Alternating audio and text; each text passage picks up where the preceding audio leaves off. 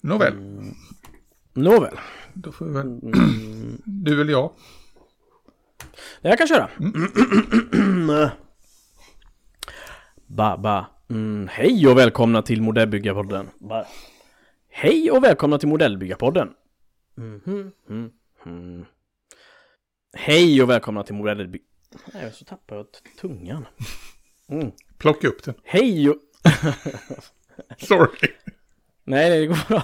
Det är en sån dag idag. Ska vi, ta... Hej och välkomna... Ska vi gå och ta varsin whisky först och lugna ner oss eller?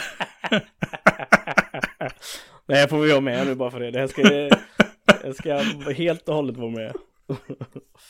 Ja, jag säger då det.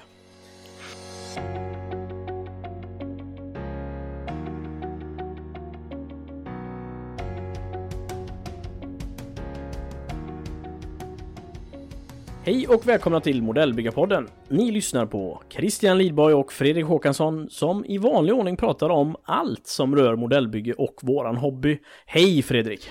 Hejsan Christian. Då sitter vi här igen ja.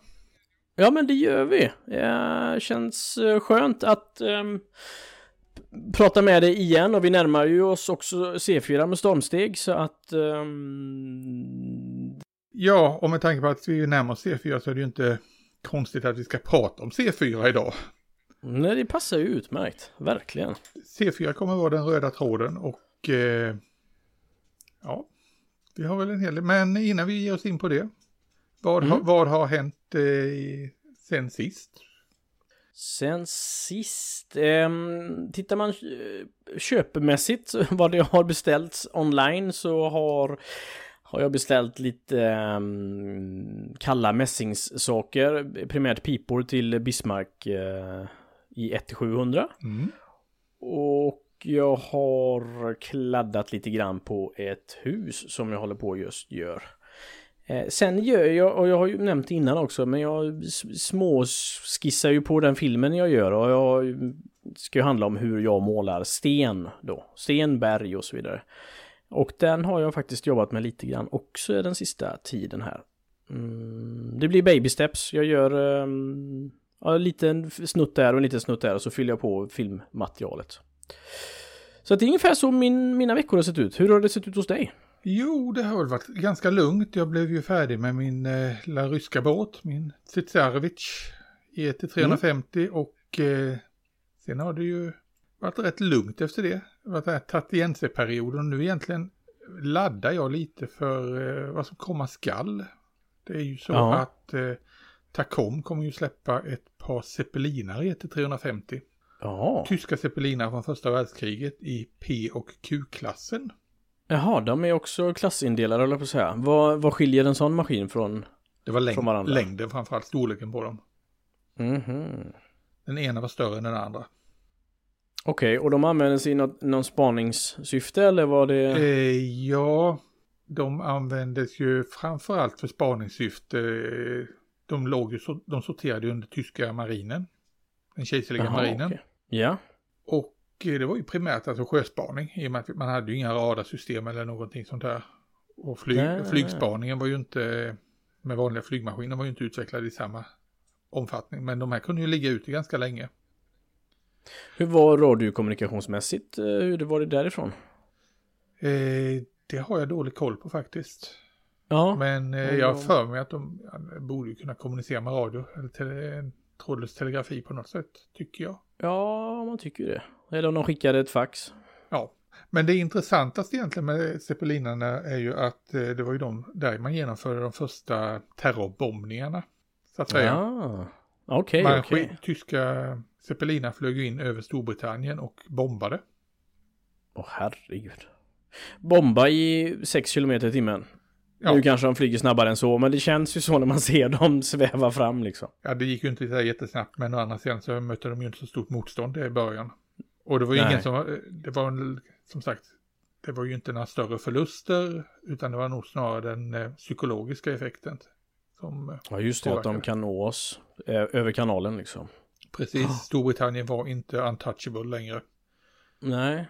Men sen var det ju totalt, totalt vansinnigt för så fort eh, de allierade kom fram till att eh, ja, men om vi blandar ut vår, eh, vanlig ammunition med spårljusammunition i en större omfattning så kan vi ju tända eld på de där stora väteballongerna.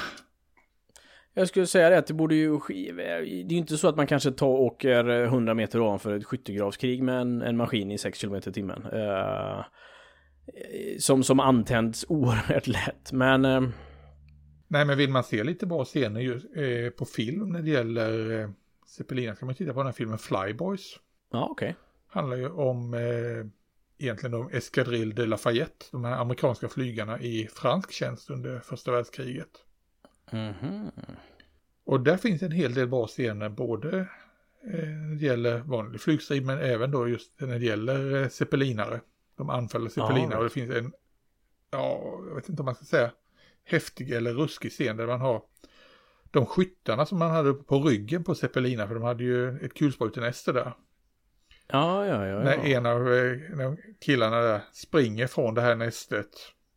Och man ser... På ballongen? På, uppe på ballongen och man ser hur eh, gassäck efter gassäck bakom honom exploderar. Oops. liksom, det är läget man inte vill vara i. Nej, verkligen inte. Men det är lite roligt som sagt att Tacom nu släpper det i 1-350. Det är väl första gången jag har hört talas om det. Mm. Ja. Det var spännande och sen har vi också noterat både du och jag att det kommer lite nya fartyg eh, och, och artiklar till Bismarck var det också. Det var... Ja, det är ju mer av 1-72 grejerna där som dyker upp. Mm. Nu har man ju tagit de stora 38 cm kanonerna. Nu går man ju ner på 15 cm. Ja, just det. Ett och, batteri av 15. Ja. Och det här, är mm. ju, det här är ju symptomatiskt för vad man gör med Yamato, för det är ju också 15,5 eh, då har man ju, ger man ju ut det tornet också. Ja. Så jag vet inte vad det hela ska sluta med. Eh, lätt 20 mm luftvärn. ET72 eller... Ja.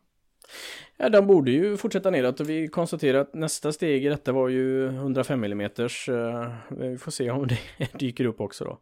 Men det, det var ju väldigt fina och det var ju spännande ett spännande bygge tror jag. Man väl, mm. Eh, ja, alltså det är ju det jag sett av de som har byggt dem online så är det ju fina modeller som blir, vad ska jag säga, väldigt snygga att ställa ut. Mm. Stora fina ytor att vädra och måla och gå loss och hur mycket man vill.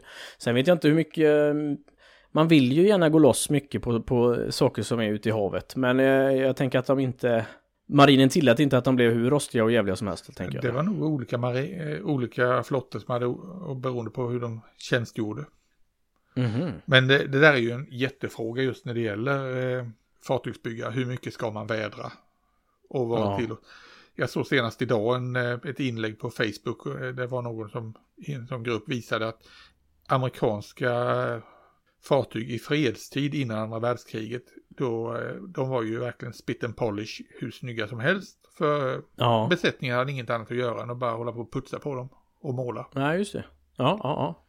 Sen å andra sidan så har jag ju sett motsvarande fartyg då typ sex månader in i kriget och det är ingen som bryr sig. Man har inte tid. Nej, det är minsta utmaningen. Och det är väl lite som med flygmaskiner också tänker jag att eh, hur de ser ut före och efter. Och eh, Ja, och eh, särskilt då var de har befunnit sig. Mm. Om det har varit... Om det är på en korallö eller om det är... Ryska fronten. Ja, precis. Jag har alltid, alltid undrat lite, nu är jag ju ingen flygmaskinsbyggare, men just det här när man ser att de är oerhört slitna och det kommer fram aluminium och vad, vad är det som... De ser nästan sandblästrade ut, höll jag på att säga, men jag undrar vad det är som... Ja, men det kan jag mycket väl tänka mig när du sa korallö, alltså korallsand, det är ju rena blästersanden. Det... Mm, mm. det borde ju gå ganska snabbt och sen solljus i Stilla havet och så vidare. Ja. Nej, det, det vore kul att bygga någon sån här maskin för, från Stilla havskriget vid något tillfälle. Får se om jag vågar ja. mig på det. Men du hade väl några sådana liggande va? Men jag har några sådana liggande faktiskt så att det ska bli spännande. Och jag vill ju nog gärna vädra dem ganska hårt. Men det är sådär. Det enda man i slut kan göra det är ju att de, de blir aluminiumrena eller så. Sen, det är inte så att det rostar eller händer något annat. Men ja, vi får se. Vi får se hur jag gör dem. Men det är kul när man ändå bygger det så vill man ju ändå eh, ta i lite grann. Det vill man faktiskt göra. Har du, um, har du hunnit förbereda några saker du ska ta med till C4? Ja, det blev väl lite grann. Jag sitter här nu eh, i denna stund och faktiskt eh, skriver lite på beskrivningarna som man ska inkludera till anmälningarna. Så lite grejer blev det nog att jag tar med mig. Ja, ja vad skönt. Lite båt och lite diorama hade jag väl tänkt. framförallt. Det ser man, det ser man. Det är inte som jag att du har saker som torkar på vägen ner till tävlingar då, utan det, du gör det i god tid. I... Nej, men jag tänker att då, eh, då tar jag det på nästa tävling istället. Ja, ja. Men det ska, det ska bli otroligt roligt alltså att få träffa folk igen. Ja, verkligen. Som vi har längtat efter detta. Träffa likasinnade, lika tokiga och träffa människor som säljer saker och som köper saker och ja, men det blir ju, det är ju mindre folkfest. Um, ja, få titta, titta på alla byggt alltså. Det ska bli jätteroligt. Mm. Ja, men det är det. Och på tal om det här just då med eh, det folk har byggt och det man ställer ut för att tävla. Det är ju det som mm. vi kommer ha eh, som liksom tema i dagens lilla intervju. Som vi har gjort med eh, Magnus Berggren. Som har lång mm. erfarenhet av att döma. Vi har ju varit inne på dömande tidigare då med, i intervjun med Lasse. Och vi fortsätter på samma tema här att prata dömande. Vi borrar ännu mm. djupare i det. Och samtidigt så pratar vi lite C4. Så eh, ska vi dra igång den lilla, det lilla samtalet. Ja, vi kör igång eh, intervjun som du har gjort med Magnus. Så eh, syns vi snart igen. Hörs vi snart igen. Det gör vi.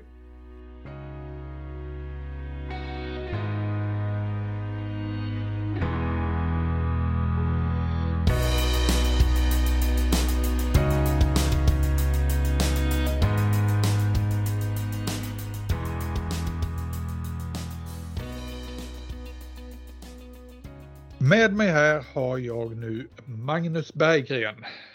Välkommen till eh, Modellbyggarpodden Magnus. Tack så mycket. Ja, och varför har jag med dig då? Jo, vi ska prata tävlande och dömande i modellbygge. Men ja. först och främst, vem är du? Ja du, det, det finns kanske mycket att berätta både på ena och andra hållet där, men eh, vi kan väl de flesta känner mig kanske på nätet då mest som eh, lite galen samlare. Jag har ju en hel del modeller. Ja, det var lite så vi träffade på varandra. Ja, om jag inte minns fel så sålde jag ett fartyg där som du byggde väldigt fint sen. Ja, vi, vi bytte där. Du fick en Viggen av mig och eh, jag fick en, eh, en båt av dig. Precis. Eh, och självklart så har ju du byggt din medan jag inte har byggt min. Du har samlat på den istället alltså? Ja, och det är väl jag höll på att säga att det är väl det som de flesta känner mig. Det är just att jag är ju nästan en något av en icke-byggare skulle kanske vissa säga, men det handlar väl kanske mer om en icke-färdigställare. Det är väldigt sällan jag blir färdig med mina modeller. Men eh, det hänger kanske lite ihop med det som också som vi ska prata om. För det är, jag har ju hållit på här och dömt modeller i lite drygt 20 år tror jag. Och det gör att man blir lite, lite miljöskadad kan man säga av, av bedömandet då. Man blir, man blir lite fixerad vid saker och ting. Eh, och det gör att jag nästan alltid lägger ner sakerna innan jag är färdig. Eh. Men eh, då blir jag nyfiken på vad är det du påbörjar åtminstone? Ja, jag påbörjar. Vad bygger, vad bygger du helst? Jag bygger, det är ju mest pansar faktiskt. Pansar 1 35. Och det har det väl jag har väl haft någon period i mitten där jag kanske höll på med pansar 1 48 också ett tag. Sen har jag en hel del flyg och sånt som är påbörjat i, i, i eh, olika varianter. Och sen så är ju en, av mina stora kärlekar är då fartyg i 1-350. Framförallt japanska. Men, jag, kan, jag kan förstå den där kärleken, ja, den har drabbat mig också. Ja, det är kusligt.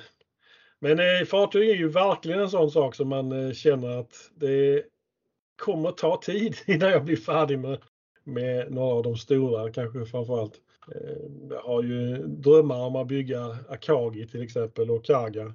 Eh, de stora hangarfartygen. Men det är ju tyvärr så att det kräver ju en viss disciplin. Och det är väl kanske inte riktigt det som jag alltid besitter mest av. Och det kräver ju också kanske en viss envishet. Och det är väl inte heller kanske min främsta egenskap. Jag älskar modeller, jag älskar modellbygge överhuvudtaget och det är en stor del av ja, av min fritid går till modellbygget faktiskt. Ja, det där med disciplin och fartygsbygge. Jag, jag brukar säga det att eh, när jag bygger fartyg då har jag stående plats på psyket om det skulle behövas. Ja, det är, det är ju en... Eh, dessutom så är det lite en... Eh, folk tänker inte på det, men det är helt olika sätt att bygga till exempel flyg och pansar och fartyg. Eh, flyg bygger man ju lite grann inifrån med cockpit först och sen är det nästan ett helt fokus på en utsida. Eh, pansar bygger man ju kanske nerifrån och uppåt. På, man börjar med hjulen och slutar med eh, målningen. Fartyg däremot är ju riktigt eländigt för där, där bygger man ju nästan i en, eh, som en omvänd lök. Man börjar i in, det är väldigt sektionsbyggande på ett väldigt underligt sätt. Ja, och just det här att man hela tiden måste liksom röra sig utåt för att man kan inte hålla på och pilla långt inne i modellen när man väl har satt dit grejerna för då, då går det åt skogen. Ja. ja. Och målandet ska vi inte ens fundera över. Nej, precis. Men eh, du sa dryga 20 år har du hållit på och döma.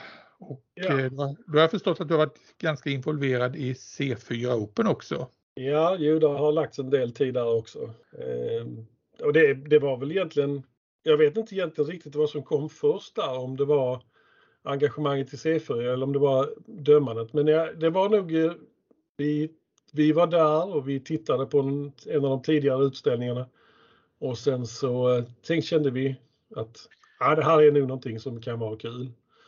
Och vi var väl med och dömde, jag tror jag var med och dömde första gången andra året som jag besökte C4. Och det, sen har man fastnat i det. Och det finns, finns vissa saker som, eh, som är väldigt givande med, med dömandet faktiskt. Ja, eh, nu ska vi inte fördjupa oss så där jättemycket i C4. Det, men jag har förstått att det är 30-årsjubileum eller någonting sådant för i år va? Ja, det stämmer ganska bra. Tävlingen började ju från början i Kristianstad.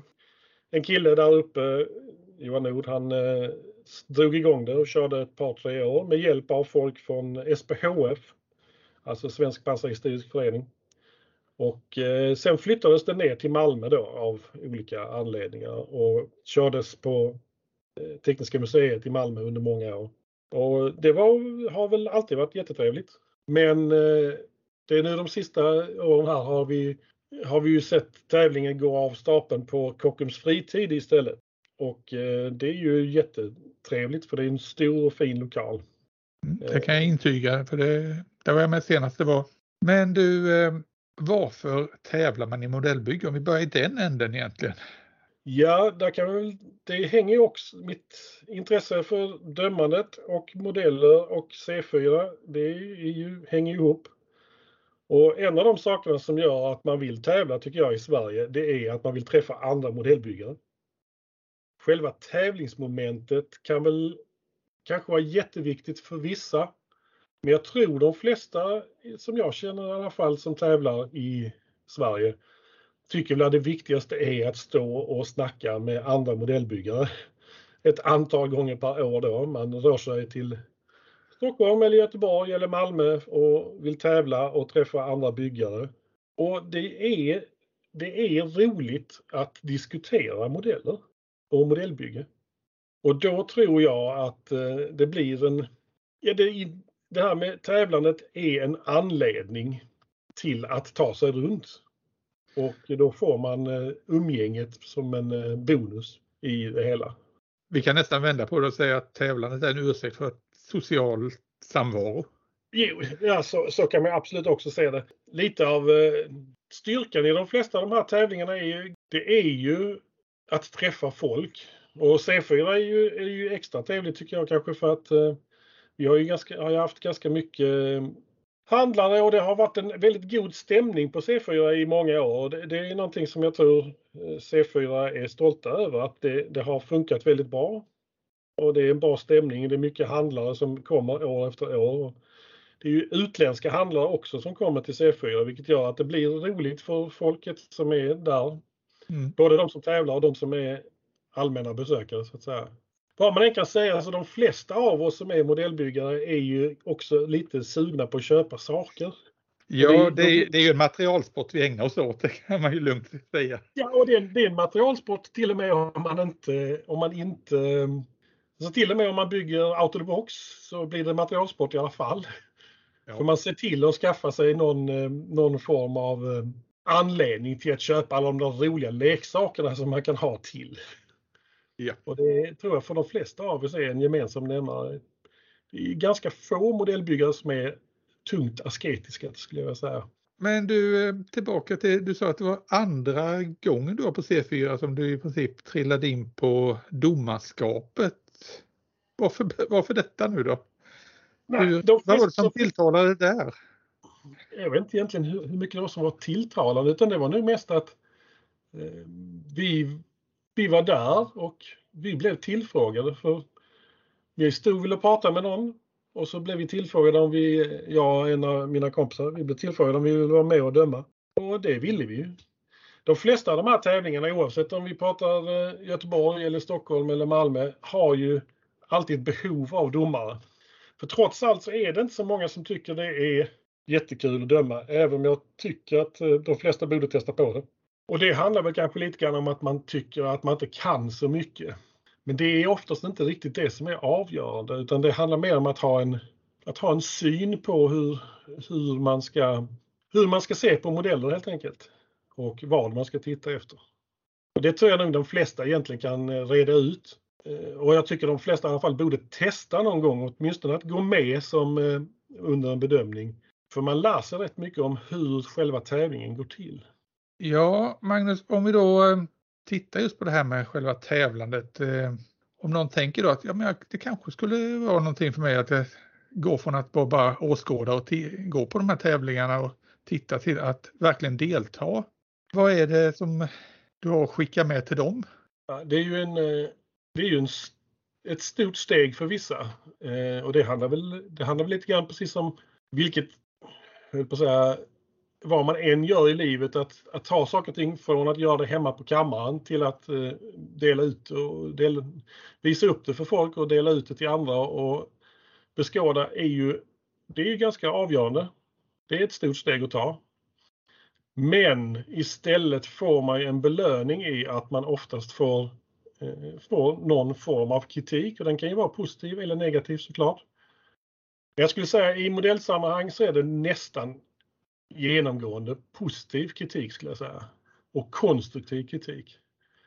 För att man får eh, andras syn på vad man har gjort rätt och vad man har gjort fel. Och det gör ju att man utvecklas.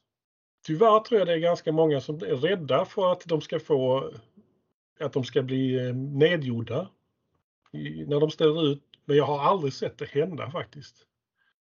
Däremot så kan det vara vissa som inte riktigt eh, känner sig helt eh, bekväma med att ta den, eh, att bli rang, rangordnade med andra. Och det, jag har full förståelse för det också.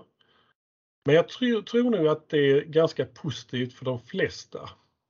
Och framförallt för ens utveckling som modellbyggare att man har någonting att sträva efter och det tror jag gynnas av tävlandet.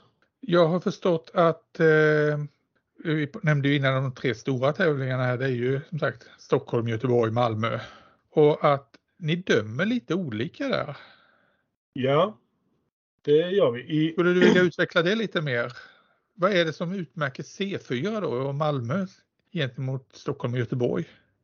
Den stora saken, dels är det ju en öppen, eh, man kallar det.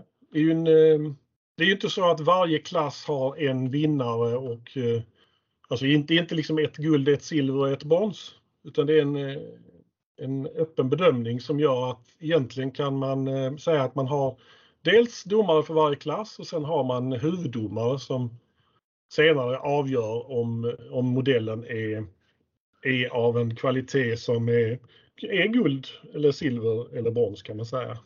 Och det gör att, eh, och detta, detta har man väl infört egentligen för att små, det inte, ska premieras att ställa upp i små klasser. För det har väl tidigare kanske varit eh, sådär att de riktigt små klasserna där har det varit ganska enkelt att få ett guld då. Medan i de stora klasserna där det kanske har varit många modeller har det varit betydligt svårare och det har man ju då arbetat bort då med den nya, de nya regelsystemen. Det har väl i och för sig körts ganska länge nu men, men det, är, det är en av de sakerna som har skilt C4 åt från de andra. Och sen så har vi också en, en lite förenklad eh, bedömningsprocess. De flesta av de domarna som finns på C4 har, tycker nog att det funkar ganska bra för vi har ganska mycket modeller att bedöma så att man, man väljer ut de som man ser bäst potential i i varje klass. Och eh, går in på djupet på dem på vissa modeller. Medan man till exempel i Stockholm tror jag fortfarande dömer alla modeller. Eh, och det, det, finns eh, för och nackdelar med båda systemen skulle jag säga men eh, jag tror nog i jag tror nog att jag gillar C4s variant bäst. Och, det, och det, det, kan kännas lite grann att, eller vissa kanske tycker att ja, men det kan bli orättvist, ni kan missa någon modell som har, skulle ha presterat bättre. Och så kan det kanske vara, men det tror jag man kan göra i vilket system man än har. Eh, men istället så får vi mer tid att titta på dem som vi verkligen tycker har bra potential att placera sig. Då går ni efter en, eh, en matris med, med olika poäng för olika grader, eller hur går det till egentligen? Man har ju olika bedömningskriterier kan man säga. Och det är ju helhetsintryck. Det är bygg och monteringsskicklighet. Det är målning och finish.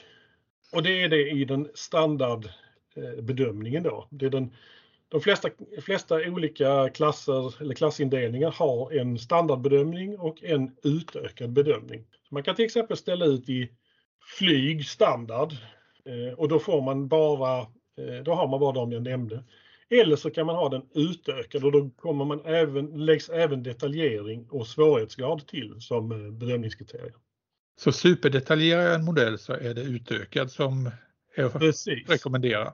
Men där ska man också tänka då att om man känner sig, om man känner sig lite obekväm så kan jag tycka att ja, då kanske det är bättre att se även den där superdetaljerade modellen du har byggt då. Då kanske du ska sätta ut den i allmän bedömning i alla fall. För att då får du bedömt de sakerna som, eh, som du kanske har inom kontroll på ett annat sätt. Eh, för just svårighetsgrad och detaljering är, det kan vara, det kan vara, en, eh, det kan vara svårt att se själv och då är det kanske ganska bra om någon annan tittar på det. Och man kan gå och studera andras modeller också hur de har gjort. Sen är det ju lite andra sådana saker som är eh, saker, vilken klass man ska välja att ställa ut i. Eh, om man har gjort en fin eh, basplatta och, och det, det, kanske finns en man har till och med kanske till, fått till en liten story, då är det ju viktigt att man försöker sätta den i diorama istället för att ställa ut den rätt upp och ner i en pansarklass till exempel. Ja, för där, där struntar ni då i basplattan. Precis, visst. och även, det är samma sak med figurer. Så oavsett om du har målat dina figurer som, eh, som en gud och du har världens finaste basplatta så då räknas det ju bort om man kör i pansarklassen. Och, och då framförallt om man, om man har ställt ut i pansarklass, allmän bedömning, då är det alla de där extra detaljerna, basplattan och figurerna som du har gjort, de, de räknas ju bort. Så det är väldigt viktigt för den som ställer ut för första gången att, att verkligen tänka till. Var är det jag ska sätta, anmäla min modell?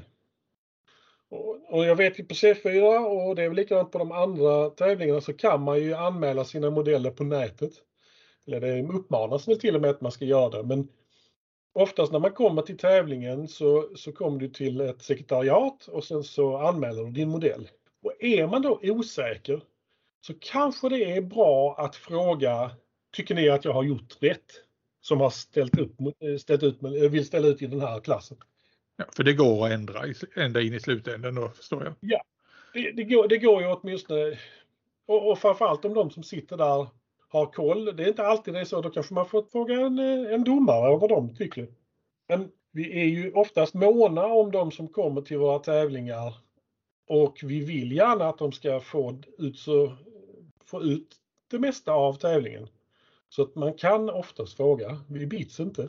Att, och det är viktigt för att man ska få den där modellen som man har jobbat så mycket med bedömd på rätt sätt. Och kanske framförallt utifrån det som man själv tycker är viktigt. Och då kommer vi till kanske till en annan sån sak då, för det är, jag har varit med flera gånger att kanske folk lämnar tävlingen i, jag ska inte säga i vredesmod, men kanske i, i lite sorg och besvikelse kanske man ska säga. Och det är oftast personer som har fått sin modell som de har jobbat jättemycket med bedömd på ett sätt som de inte tycker är rättvist. Och jag skulle säga att de flesta av de gångerna handlar det nästan om klass. Antingen att man har ställt upp i fel klass eller att man inte riktigt förstår vad det är som eh, bedöms i de olika kriterierna. Och, Men då, då, då, kan man gå tillbaka och fråga er, er som är domare då, vad, vad är, vad ja. som är galet? Ja, och då, där kanske det inte är ens någonting som är galet utan det är ju en, en sån sak som om vi tar då till exempel, eh, ja, vi kan ta det eh, utökade och sen så tittar man på eh, detaljeringsgrad då. Och då är det skalenlig storlek på detaljer och det är konsekvent detaljeringsnivå över hela modellen e är plusfaktorer. Och det gör att om, även om man har använt hela sitt foto ett sätt och, och, och använt allting på, eh, på sin modell så kanske domarna tittar på okej, okay, men har man använt rätt saker på rätt platser och, ser, eh, och det går ju även på bygg och monteringsskicklighet liksom att sitter alla sakerna 100% rätt. Och då kan det vara så att man tappar, även om man har jobbat hur lång tid som helst med en modell så kanske man tappar saker jämfört med en annan modell som inte är modifierad bara för att man inte har fått full poäng på bygg och monteringsskicklighet eller detaljering. Då. Och det, det, kan, det, må, det kan kännas eh, liksom lite elakt eller så, men när vi, när vi sitter vid och bedömer modellen så blir det ju faktiskt så att vi letar fel. Och det, det låter ju tråkigt att man ska behöva se på de negativa sakerna istället för de positiva.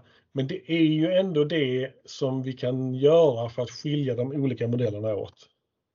Så då är det som eh, Lasse Enfjord sa att eh, har man någonting där man vet att ja, det här ser ju snett och vint ut, då ska man helst ha en dokumentation med som visar att det stämmer, eller? Absolut, precis. Och lite, vi var väl inne, ni var väl inne lite grann här på eh, till exempel om man kan dölja olika saker. Eh, till exempel med lera i pansarklassen och så. Ja.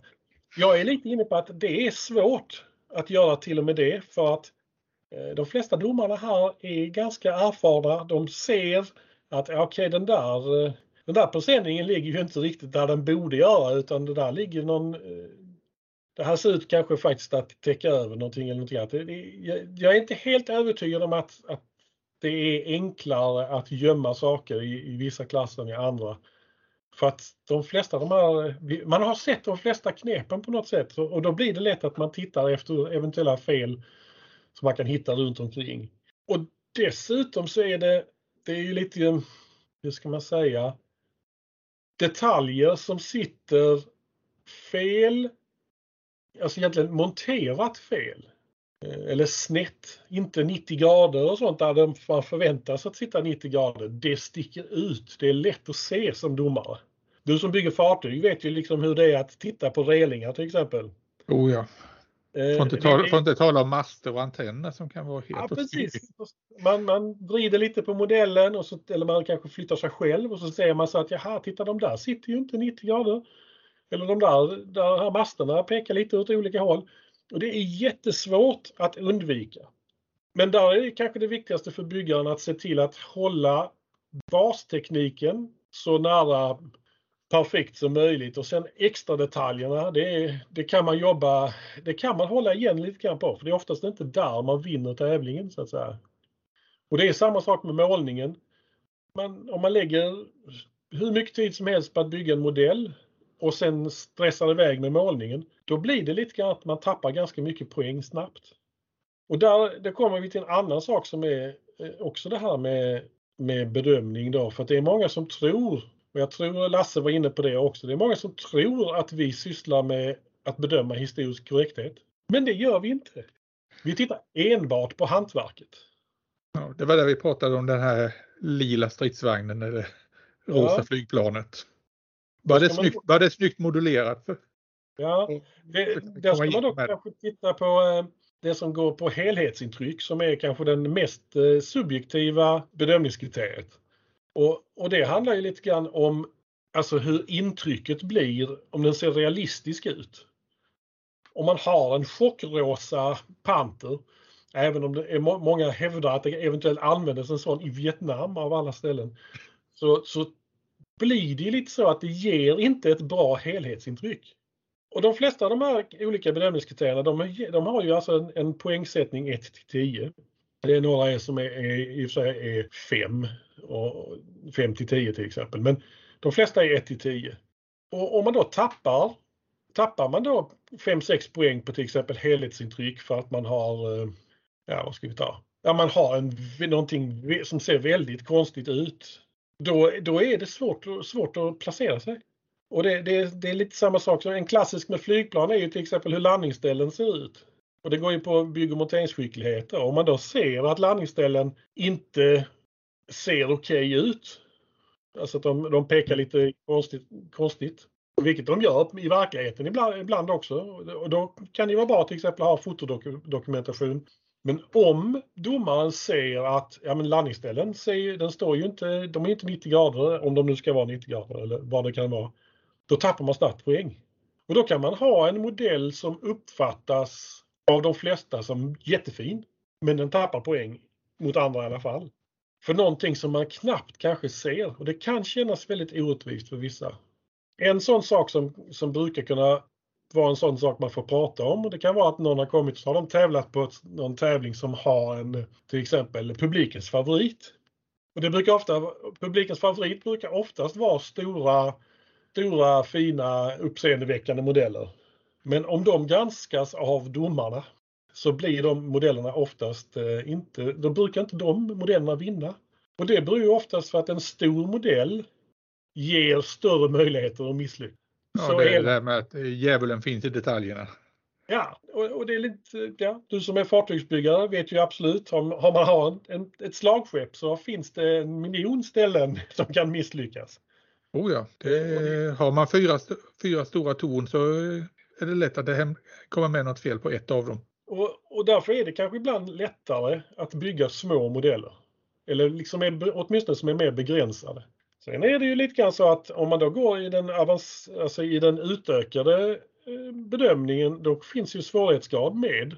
Och då bedöms ju hur svårt och arbetskrävande bygget har varit. Då, då premieras du ju för att du bygger till exempel en stor eh, fyrmotorig maskin eller ett slagskepp eller hangarfartyg eller ja, en stor lastbils eh, eller en, vad heter det, tanktransportör med, med stridsvagn på eller någonting, någonting som är stort och besvärligt att bygga. Och det är därför då kanske man ska ställa ut i, i, och få en avancerad, den, den utökade bedömningen som är lite mer avancerad då. Just för att det, det bedöms då svårighetsgrad. Och det, det, det, det är sånt som man kanske ska försöka sätta sig in i innan man ställer ut på tävlingen. Jag tror de flesta tävlingarna har nog eh, de här kriterierna utlagda på sina hemsidor. Gå in, läs på, titta igenom så kommer man säkert att komma fram till, eh, till vad det är man ska, ska satsa på. Nu hoppas jag inte vi har skrämt folk här utan Nej. med det här med kriterierna. Utan eh, min erfarenhet är, jag har ju inte så många års erfarenhet av tävlande och det har ju bara varit positivt rakt igenom. Ja. Och framförallt det här som du säger, man får träffa folk, man får träffa andra modellbyggare. Jag vill inte heller skrämma någon. Det, det, är absolut inte min mening. Jag tror däremot att eh, för att man ska känna att, att man att inte blir som en kalldusch när man ställer ut första gången så ska man vara medveten om att, att det finns ett visst system som modellerna bedöms efter. Det är inte, det är inte att eh, domarna står och, och eh, slumpvis, slumpmässigt försöker eh, få fram sina kompisars eh, modeller till vinst. Eh, så är det inte utan det finns ett system och då, därför är det också lite så. Och det är det som jag började diskussionerna med att det påverkar mitt eget byggande ganska hårt. För jag vet vad det är som bedöms. Ja, i teorin så vet du väl som domare inte vem det är som har byggt respektive modell när du dömer ja. dem heller. Nej, Utan det är helt anonymt. Det är helt anonymt Eh, förutom då problemet är att idag har vi blivit så bra på att visa upp våra byggen på Facebook. Så att om man är lite aktiv på Facebook så har man ofta sett ganska många av byggena redan. Och då, eh, då, blir, då kommer man ju i ett problem just för det här att man vet, man känner personen.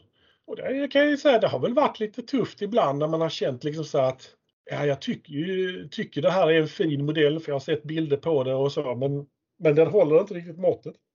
Och, och det, det får man, eh, det är väl det som kanske är, eh, är det viktiga, att man får sträva efter att vara objektiv. Objektivitet är ingenting som man, man, kan, eh, man kan bara koppla på och av utan det är någonting som man måste sträva efter. För jag tror att de flesta av oss är ju lite subjektiva ändå. Någonstans när det kommer till kritan. Men man, man har det som en målsättning.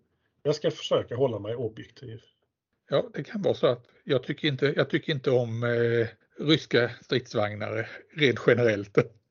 Nej, ungefär så. Men då måste ja. man se, se bort från det. Och det, det är ju alla de här sakerna då till exempel typ av modeller eller färgsättning eller eh, val av dekaler eller eh, en sån sak som är för mig en, en, en pet peeve, någonting som jag bryr mig ganska mycket om men som jag inte kan tänka på i modeller, det är ju liksom, eh, vad man heter det, glanstalet på färgen.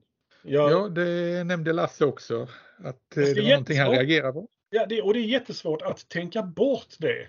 För att egentligen är ju inte det det vi ska titta på, utan vi ska bara titta på hantverket. Och, och då kan det ju faktiskt vara så att en, en perfekt gjord matt yta är ju precis lika bra som en perfekt gjord glansig yta. Däremot så kan det ju faktiskt vara så till exempel att om, om det inte finns en förklaring till varför den är så glansig som det är så kan den kanske tappa lite i helhetsintryck om det är en, eh, vad ska vi ta exempel, ja en stridsvagn som, som är väldigt glansig, som står ute på ett fält utan, utan någon förklaring. Eh, däremot så kanske det finns en förklaring på att den här modellen står ute och det, detta är mitt i ett ösregn. Ändå finns det mm. kanske en förklaring på varför den är, den, den, man vill framhäva någonting som är mer glansigt. Och då kommer man till det att när man har läm- gör sin, anmäler sin modell så finns det också en möjlighet att lämna in en, en beskrivning om vad man har gjort. Och det är också en av de sakerna som jag vill pusha på då att fylla i de där rutorna. Skriv vad du har gjort, även om det kan kännas som att, eh, att det är någonting negativt eller att man inte vill eh, säga jag strunt, man kanske inte behöver fylla i att man har struntat i att montera någonting, men man kanske, man kanske vill eh, eller behöver sätta dit att ja, jag har eh, byggt in ribbor i flygkroppen för att eh, stadga upp den samtidigt som jag tyckte det såg bra ut. Så sätt med det. Ta med vad man har gjort så att inte domaren står där sen och tänker Jaha, är det så här verkligen på modellen från början? Eh, och då tittar man lite på byggbeskrivningen och så ser man så att ah, det står inte att han har gjort någonting extra.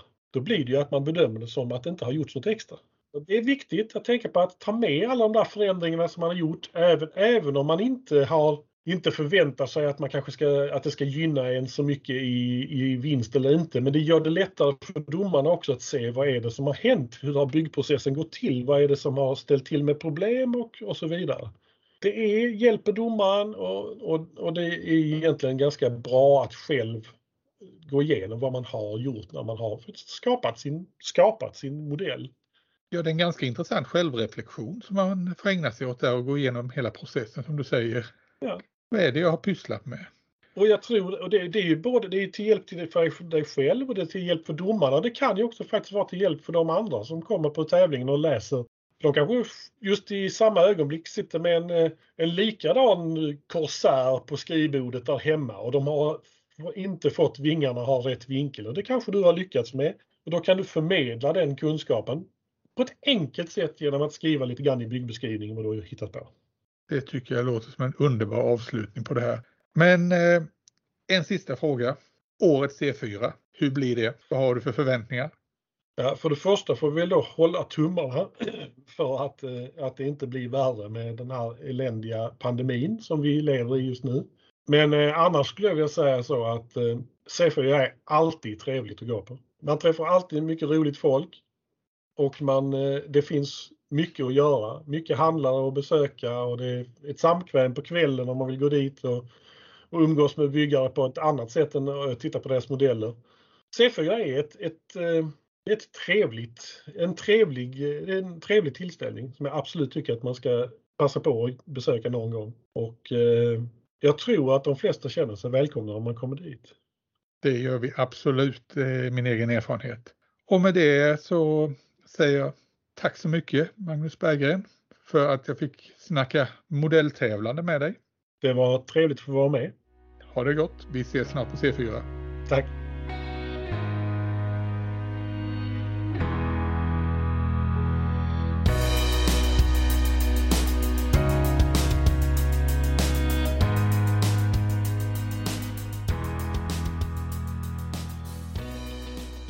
Då var vi tillbaka efter en eh, väldigt spännande och informativ intervju mellan dig och eh, Magnus. Vad, är det något speciellt du tar med dig eh, av den här intervjun? Eh, jag höll på att säga korta listan på modeller jag tar med mig. Nej, men jag, jag blir ju lite nervös alltså, jag tänker men samtidigt så, ja, som jag sa, det, det är konstruktiv kritik och Mm. alltså för mig är nog det viktigaste är inte själva tävlingsmomentet utan det är att få dela, dela med mig av mina modeller till eh, andra intresserade. Det, det är så roligt att bara träffa folk och prata om sina modeller och få visa upp det. Och visst, det är väl en liten bonus om man blir premierad. Det, kän, det känns ju gott på något sätt men eh, det är inte det som är det viktigaste. Det är inte det som är det viktigaste. Eh, Nu vet jag inte om det nämndes, men, men bara för att vän av ordning berätta gången så är det ju att man kommer dit generellt sett första dagen och så ehm, ställer man ut modellerna Mm. och så pratar man vid. Och sen på eftermiddagen så samlas domarna och n- då stängs lokalerna. Och, och det jag skulle komma till är att när man kommer på, på söndagen, dagen efter, då ser man hur, hur ens modell har placerat sig. Ja. Och den känslan är väldigt tillfredsställande om det ligger någonting där. Om det ligger någon liten lapp om att du har fått guld, silver eller brons eller något annat he- hedersomnämnande eller sådär. Men det slutar ju inte där utan det, det blir spännande ända in i kaklet för då vi har ju specialpriser och liknande saker som dyker upp i Precis. slutänden och det får man ju reda på först vid prisutdelningen. Det är sant, det är sant. Så det är ju en väldigt... Eh, och, och också som du sa med nervositet. Nu, nu eh, kommer jag ju vara eh, också domare på tävlingen faktiskt. Har jag precis fått höra. Och eh, jag var även domare 2019 och det jag eh, verkligen märkte när jag var domare sist att, att de som är där och dömer att de, de de friar hellre än fäller och det, det är som sagt mer fokus på att eh, man ska känna sig rättvist bedömd och eh, nej men det är en det är med kärlek som man bedömer. Det är verkligen min uppfattning. Ja och sen har vi ju som bonus ovanpå det vanliga C4 så har vi SM också. Ja, precis, precis. Bara en sån sak. Det är ju lite häftigt. Svensk mästare. Ja. Men eh, sen ska vi också vara där. Du är inte bara där för att eh, döma.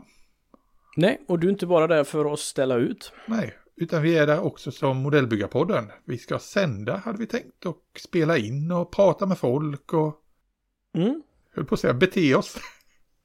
Det stämmer, absolut. Vi kommer som sagt eh, både lyssna på folk när de pratar och ställa frågor och vi kommer eh, förhoppningsvis kunna livestreama via våran Instagram-kanal.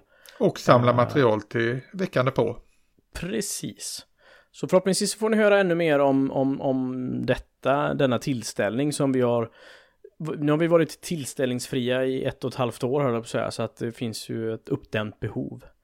Um, och det har släppts också listor på vilka handlare som kommer och vilken typ av föreläsning det blir och sådär. Så att det finns ju mer information att, att hitta på, på Facebook om detta.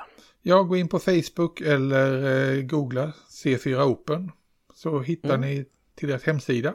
Och det är ju, höll på att säga, man kan ju anmäla sig en, ända till sista dagen i princip. Nej, så att det, ehm, det ser vi fram emot, att träffa just er där. Så att vi kan prata och ni får gärna komma med åsikter och tankar om vad vi ska prata om framöver. Och så um, rätta oss om ni tycker att vi säger fel eller gör någonting som ni har åsikter om. Och kom gärna fram och heja på oss. Vi bits inte. I alla fall bits inte Christian hårt. Nej, och jag bits bara i knähöjd, för längre än så når jag inte. Eh, Och jag har dessutom, jag har inte sagt det till Fredrik än här, men eh, ni, blir, ni får höra det samtidigt som Fredrik, att jag har fixat t-shirtar i färgen rosa till oss. Så att ni kommer, ni kommer se oss, helt klart. Okej. Det finns även ett alternativ marinblå också, men eh, t-shirtarna kommer vara marinblå eller rosa. Så håll utkik efter det. Nej, Ja. men eh, då ser jag fram emot att träffa dig där, Fredrik. Eh, det har varit en ett bra, en bra intervju och trevligt att snacka med dig som vanligt. Så vi kan väl avsluta med vi ses på C4. Vi ses på C4, Fredrik, och alla ni som lyssnar. Tack för att ni lyssnar. Ha det så fint! Tack ska ni ha. Hej då.